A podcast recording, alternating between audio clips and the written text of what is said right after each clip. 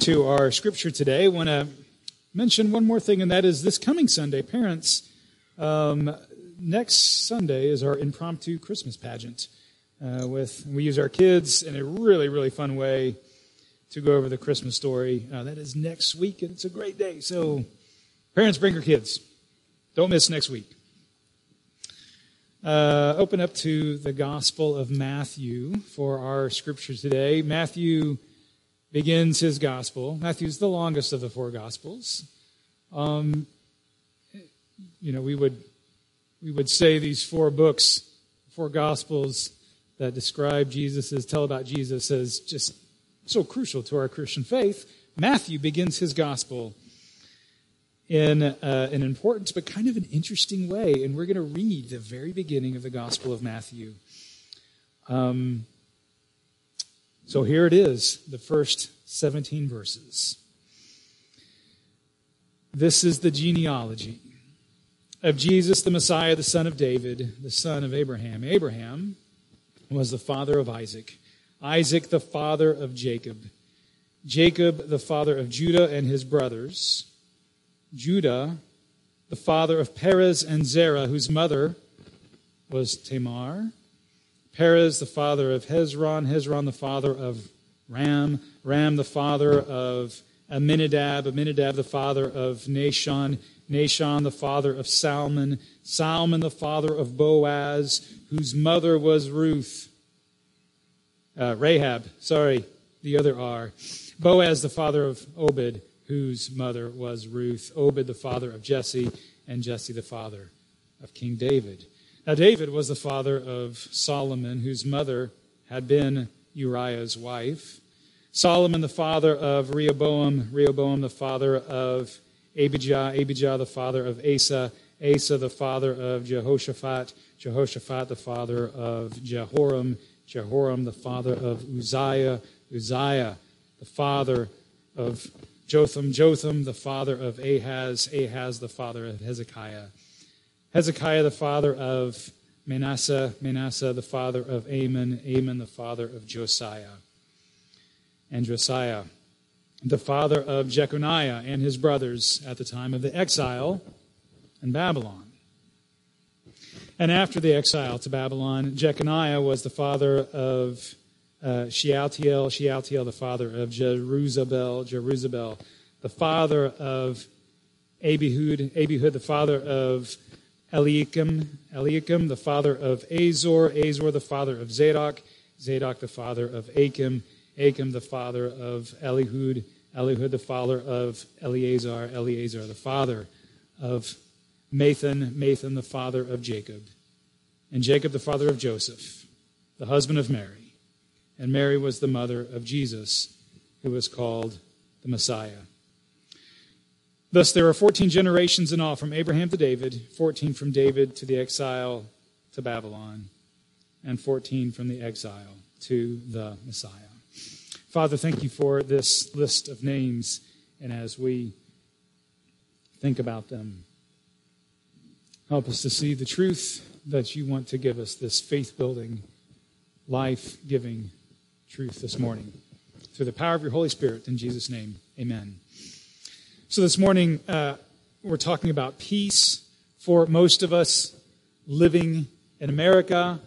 I would su- suppose, my guess is that uh, the Christmas season is anything but peaceful. That's probably not for just for Americans today, but probably every generation uh, in our country. The, the, Christmas season, especially modern day celebration of Christmas, um, can seem like it's anything but peaceful. And that is why we have this church season of Advent, so that we can ground ourselves in a different storyline than the one that the world and our culture offers us this kind of year. And it's God's storyline. And Matthew starts unpacking in his gospel this storyline of the coming of the Messiah. And you might be intrigued why Matthew begins his telling of the good news of the Messiah with this lengthy list of names. This is how he starts his, his, big, his big work, his big letter about the Messiah and this list of names. And you might think, Matthew, that, that's interesting. We, if I were writing this Matthew, I probably would have put this as an appendix. Like, see page 278 if you want to see the details of Jesus' ancestry. But Matthew says, no, right up front. Let's talk about all of these names that come before Jesus. So here's what you need to know about this list of names. Matthew is not starting this lengthy document of his, this gospel to us, by simply giving out information. He is making a statement about God himself. See, Matthew is, is writing primarily to Jews. It's, it's his, scholars would say that's his primary audience of this gospel of his. Jews who are oppressed by the Roman Empire, and he is telling them about the plan of God. Now look at verse 1. Verse 1, as I read it to you, um, the New International Version puts it kind of plainly this is the genealogy of Jesus the Messiah. But if you read from the, the English Standard Version, and I know a lot of you prefer the English Standard Version, it, it begins like this The book of the genealogy of Jesus Christ. Now, you know, different people have looked at that and they've said, ah, Matthew, when he, when he uses that language, the book of the genealogy or the book of the, the generation or the origins of Jesus, he's not using it in any special way. And others look at that and say, actually, we think that Matthew is doing something intentional by using the word the book. This is the book of the genealogy of Jesus the Messiah. And I, I kind of side with them. I think Matthew is making a statement when he uses that term book here. He's, he's starting this book of his with this genealogy and saying, This is an important introduction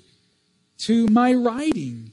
In, in my gospel, I'm going to unpack a theme to you throughout, throughout this lengthy document, leading all the way up to its conclusion, which we, which we read in our Matthew chapter 28. This conclusion that we, that we read at the very end. And it all works together, and he introduces it with this long list of names. And here's the theme that uh, I want to just point out the theme of the Gospel of Matthew, I believe. And the theme is this it is the plan of God to fulfill his promises to the peoples of the earth, to all the peoples of the earth, through the person of Jesus Christ. It's the plan of God to fulfill his promises to the peoples of the earth through the person of Jesus Christ. Now, Matthew divides this genealogy into three sections, and each section, we're going to look at each section, and we're going to see a really important detail about this plan of God to fulfill his promises to the peoples of the world through the person of Jesus Christ. As I look through these three sections, I, I thought of uh, three headings that might kind of serve us as an outline. Uh, the, the notable. First, the notable, then the notorious, and then the nobodies. So we're going to look at the, through this list of names, these three sections, under those three headings. First, the, the, the notable. From Abraham to King David, that the first section of names listed. Now, uh, you might not consider every name in this section notable. Like as you read through it, you might have heard some names like Ram and Nahshon. Th- those don't sound too notable. Or Amminadab. Who is that? But listen, for the Jews that Matthew is writing to, they would have they would have been extremely familiar with these names. They certainly would have. I mean, every good Jew would have known Abraham, Isaac, Jacob, Judah certainly by heart. And they certainly would have known the last four names. They probably would have known all 14, but certainly the last four as well. Um, Boaz, Obed, Jesse to David.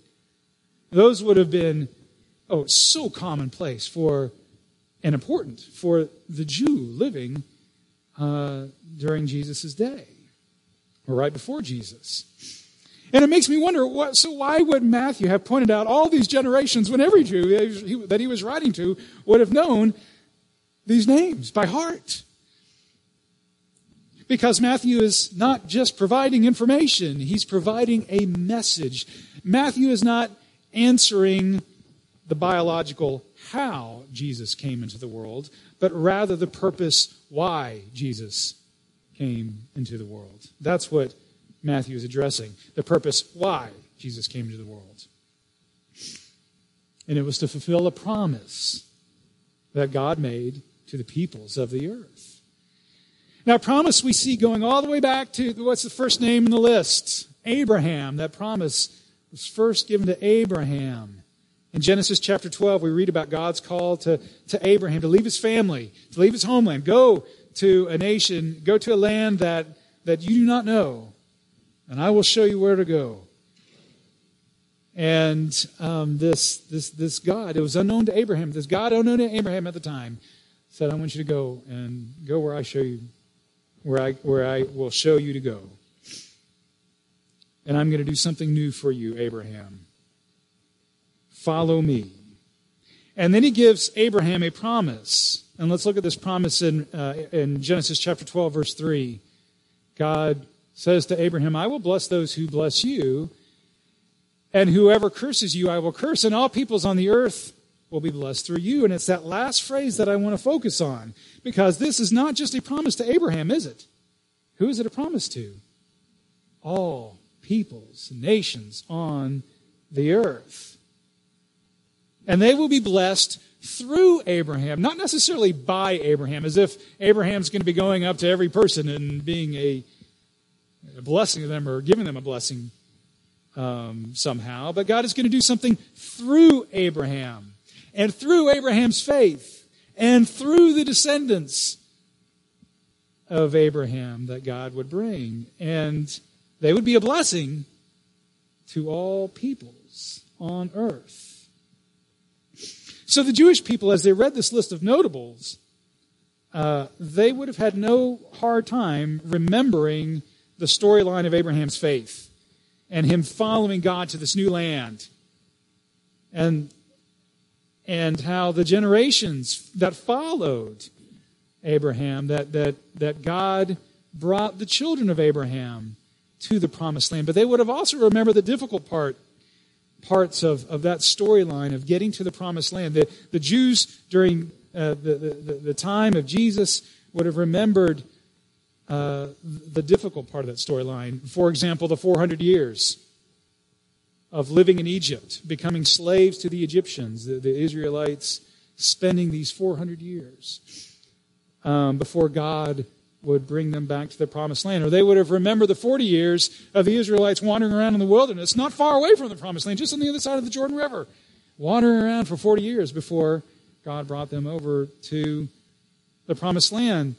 Uh, why, Lord, they might have asked, was this journey so long and so convoluted and twisted? And why? And in this story, we see something that what we see as a fog, God sees crystal clear. And that is his plan that he is fulfilling, this plan of delivering on his promises. And so I think there's a point for us, an important point for us to, to know as, as we think about God's plan. And it's this if you've been waiting a long time, if you've been waiting a long time for God's promises, for something to happen, your waiting will not be in vain. That's what we see in this list of names, this first section of the genealogy of Jesus. There's a psalm that, that says that, Psalm uh, 25, verse 3. It says this None who wait for God shall be put to shame. And we see that idea in the Psalms and in different wordings and phrases, but we see it again and again. If you look to God, if you hope to hope in God, if you if you wait for God, then you will not be put to shame. In other words, God won't pull the rug out from underneath you where others would just then laugh at you as you've as you've you know fallen, collapsed, and God won't won't do that to you. He, he's going to fulfill His promises to you. You'll never be put to shame if you keep hoping and hoping and waiting and waiting and looking and looking to God. That's what we see through this first section of the, the genealogy. If you've been waiting for a long time, your waiting will not be in vain. And then we move to this next section, the, the, the notorious, this next section of the genealogy that traces from David through the exile in Babylon. And how did the Jewish people find themselves in exile in Babylon? Because of a string of idolatrous, wicked kings that led them astray. Um, and that's what we see in this next section. So if you look at verse 6, you'll, you'll notice something interesting. Look at your verse 6 if you have it in front of you or it's on the screen. Um, and Jesse, the father of King David. David's title is included. King David is the only, he's the only titled king in this long list of kings in this second section. See, Matthew says he is writing of the origins of Jesus Christ. Christ is a title given to Jesus. Jesus, the anointed one, or Jesus, the Messiah. Jesus, God's Messiah. Now, for this Jewish audience that Matthew's writing to, any true Jew would have said, "Oh, oh, you're writing about you're writing about the coming Messiah? Well, he had better be in the lineage of King David. He must be a true son of David to be an heir to King David's throne." And so Matthew points that out clearly. King David. And again, just like the first 14 names, any Jew would have, don't you think they would have known these kings listed? They would have known their history of kings? Of course, they would have. They would have. So they wouldn't think, oh, wait, wait we, had a, we had a king named Manasseh? Uh, they wouldn't have thought that. We had a king named Jehoram? No, they, they would have known those kings. They knew all the kings in their history, largely because most of those kings, like I said, they were not godly kings. Most of them did very evil things and they led the Israelites astray. It said that by the way of Manasseh, that he led the Israelites away from God so much so that they this is what the bible says about, about them during this time that they committed more evil than the godless nations that were around them. And even the good kings that we find in this list. If you, if you know some of the bible stories hezekiah did a lot of good things and, and josiah uh, david even the good kings they were flawed characters and matthew wants to show something about god's plan uh, God's plan often look, looks like it is just a bunch of crooked lines.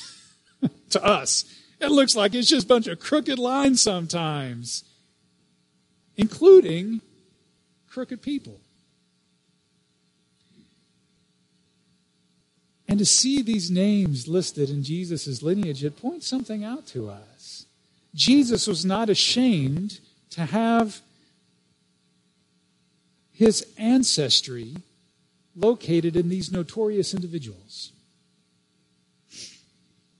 Point for us this morning Jesus is not ashamed to have you in his family. No one is beyond the redemptive reach of God. Uh, let, let, me tell you about one of the stories, the particular story is about King David. Uh, he was a flawed character, you know, and, and the story I'm not going to tell is, is the, the one we often think about the flaws of David is his affair with Bathsheba. Oh, a different story. Um, where we see how God uses even people's sins to bring about God's plan. So one day David had this idea. You might remember this story. David had this idea to conduct a census of the Israelite nation, which may seem like a good idea uh, prudent, good resource planning. Let's let's count all of our, our people. But actually, it was seen as a sinful idea. Certainly to God, but others around David saying, David, why would you do such a sinful thing? And the Bible isn't. I don't remember. I don't think the Bible is clear uh, why it was considered a sin. But but I, I think it would make sense that it would be like this, like like a, a wealthy man counting his money. You know, ooh, let me count all of all that I got. Look at all these people in front of me. It was a sign of pride. Now, here's where the story gets interesting. How did David get such an idea to conduct this, this, this census and count all of his, his people? Well, uh, here's what 1 Chronicles 21, verse 1 says. It says this. And this maybe is what we would expect.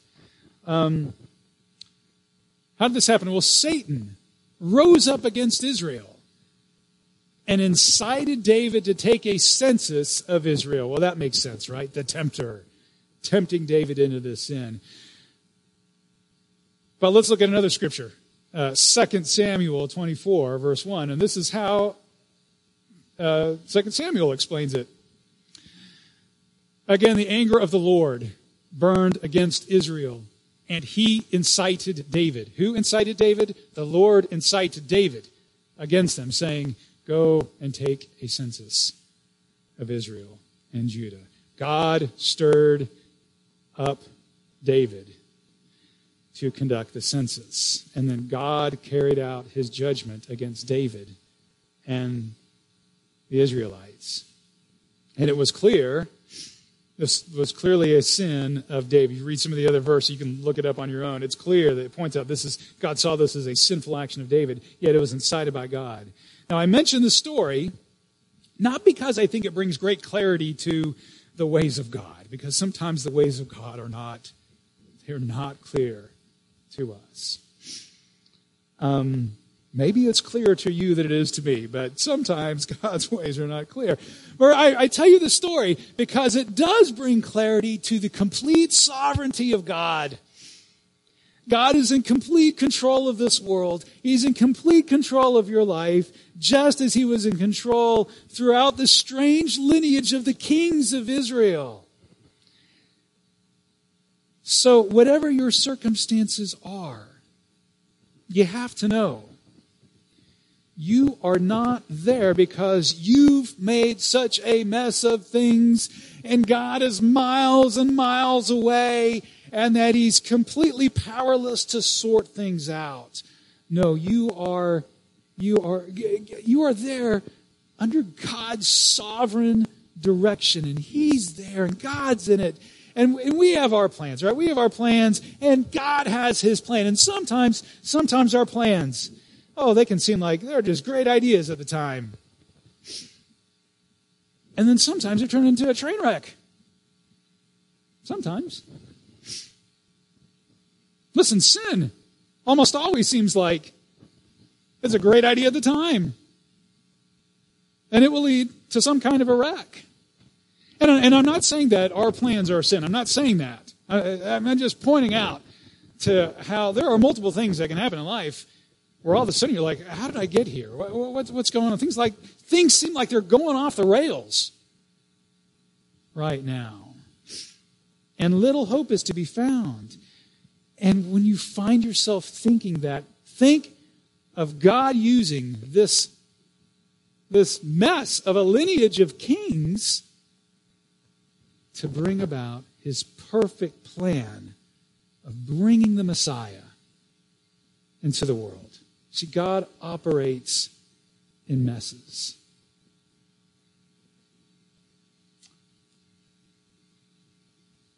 And now I want to look at the third section of this, this genealogy the nobodies.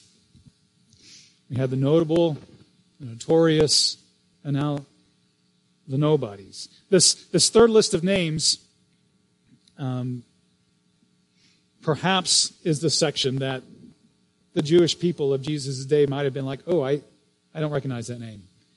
There's no biblical account of most of these names. First two, a little bit. Zerubbabel, maybe a name that you're familiar with. But after that, it's just a, until we get to Joseph. Uh, these are nobodies. There's, there's no biblical account of them, except for right here. um, But one thing is apparent.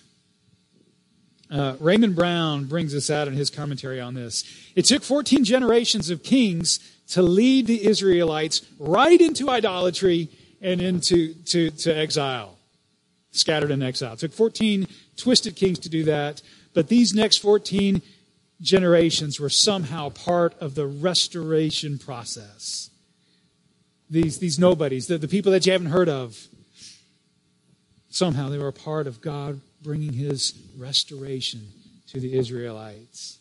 And we don't know hardly anything about them. They were just quietly faithful.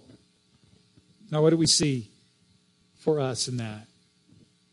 It's this Jesus' genealogy, it eliminates the idea that you are too unimportant for Jesus' storyline.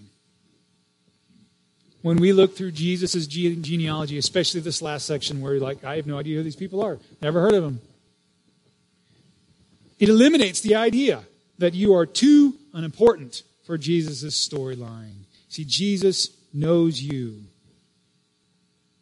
And he plans to use you to carry on his storyline. See, I mentioned that this genealogy was the introduction to the book of Matthew, where he reveals how Jesus is the fulfillment of this promise that he made to Abraham, and that all nations of the earth will be blessed through him. And, and here we have in the book uh, that Matthew has given to us, written largely to, a, to Jews about Jesus, a Jewish Messiah. Now, how is that fulfilling Abraham's promise that all the nations would be blessed through him? Well, at the very end of his book, what we call our Matthew chapter 28, Jesus meets with his disciples. And he gives them a commission. And, and we call that not the, not the regular commission, not the meh commission. We call it the Great Commission.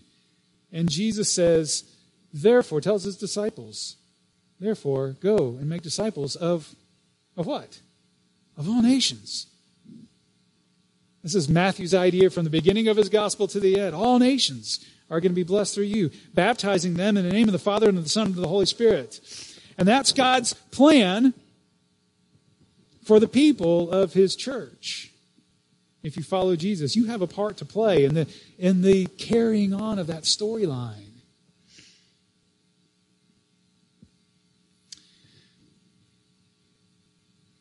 So let's talk about the peace that we can receive as we look at this genealogy. Three summary points here um, that we'll get to in a second. Uh, let's talk about plans. Uh, Proverbs 19, verse 21. You, you might remember this proverb. It says, Many are the plans in a person's heart, but it is the Lord's purpose that prevails. And I was thinking of how much unrest we can have when we feel that our plans are not coming to fruition. Man, that, that can that can that can really make me nervous on the inside. When I'm like, how's my how's my plan going to work, Lord? Um, or when our plans just stop and just fail, or or when we question, how am I ever going to work this out, Lord? Or or when we feel remorse and regret when we've realized I've just done something to wreck my plan. That, that can really tear us up on the inside. But this genealogy, if we'll turn to this genealogy, it promises peace. But not peace found in our plans, right? Rather, peace in God's plan. God's plan has your name in it. When God wrote your name in his plan, he was not ashamed to do that. He was delighted to write your name. It gave him great pleasure to write your name in his plan. And that plan is that he would give to you a Savior King. And he'd give you a task to help bring the message of that Savior King to the world.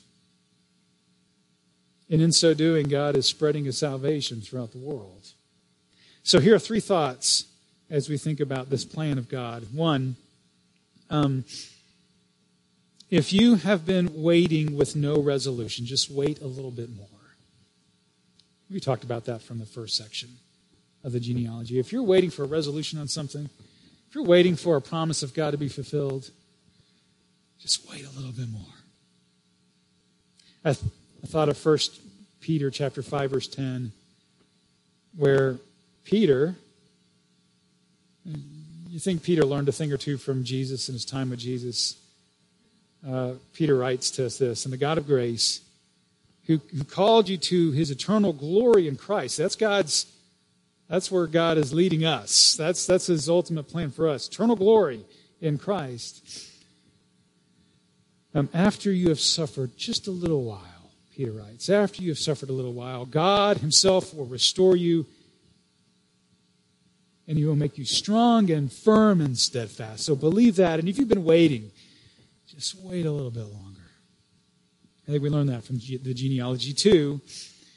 We learn this our mistakes do not endanger God's plan, but rather God's plan encompasses our mistakes.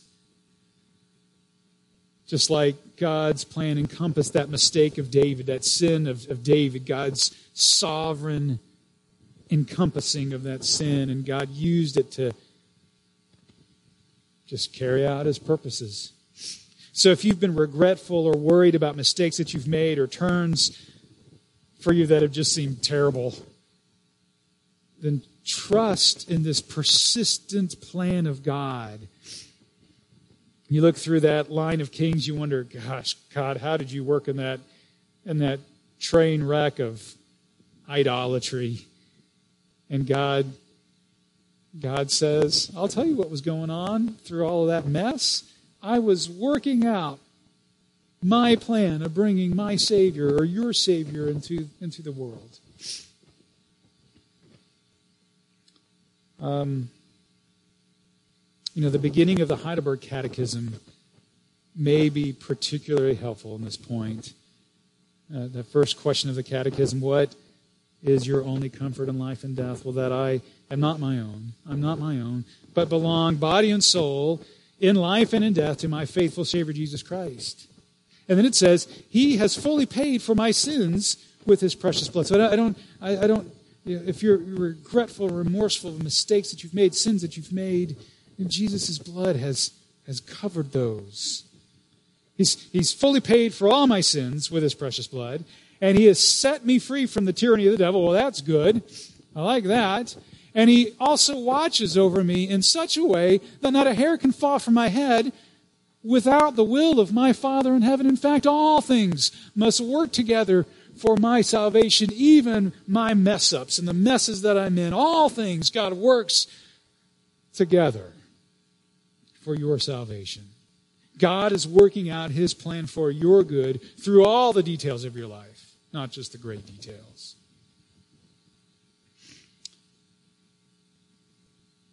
And lastly, so that we don't mistake that this is all about us. Our third point God's plan to bless all peoples. It also passes through you.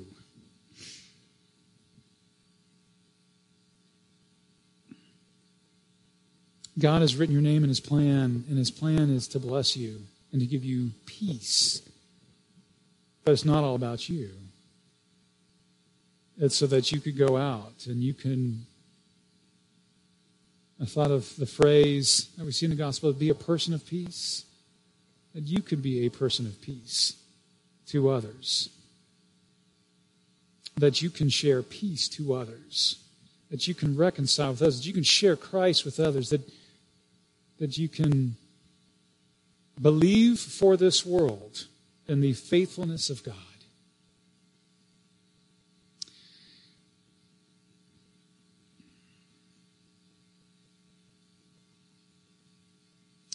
Uh, we're going to finish with uh, singing It Came Upon a Midnight Clear. Um, which reminds us of of a hurting world that is waiting for its Savior. And as we pray and as we sing, let us commit ourselves again. God, I want to I want to play my part in carrying out your plan, fulfilling your promises to the peoples of this world through the person of Jesus Christ, our Savior. Let us pray. Now, Lord and our God, we are humbled by uh, your plan, you include us, and you, you didn't need to. And you're faithful to us, and we don't deserve that. And you never leave us. And when you, when you bring us into your family, and, if you have been walking far from God, you can be a part of His family this morning. You can, you can begin your life in God's family this morning by responding to this invitation that God gives to us receive my Son as Savior, and I adopt you into my family. And when you're adopted into God's family, God's not ashamed of you. And He's so thrilled to have you in His family. And Lord, we certainly don't deserve that. Help us to see all that you do for us and that you will do for us. And then help us to, to have some boldness in what you're going to be doing through us as you continue to carry out your plan. And help us to see what you're going to be doing through Hope Church as you continue to carry out your plan of bringing your Savior, the Messiah, to, to people. So we thank you. And uh, may we find great peace in all of this. In Jesus' name, amen.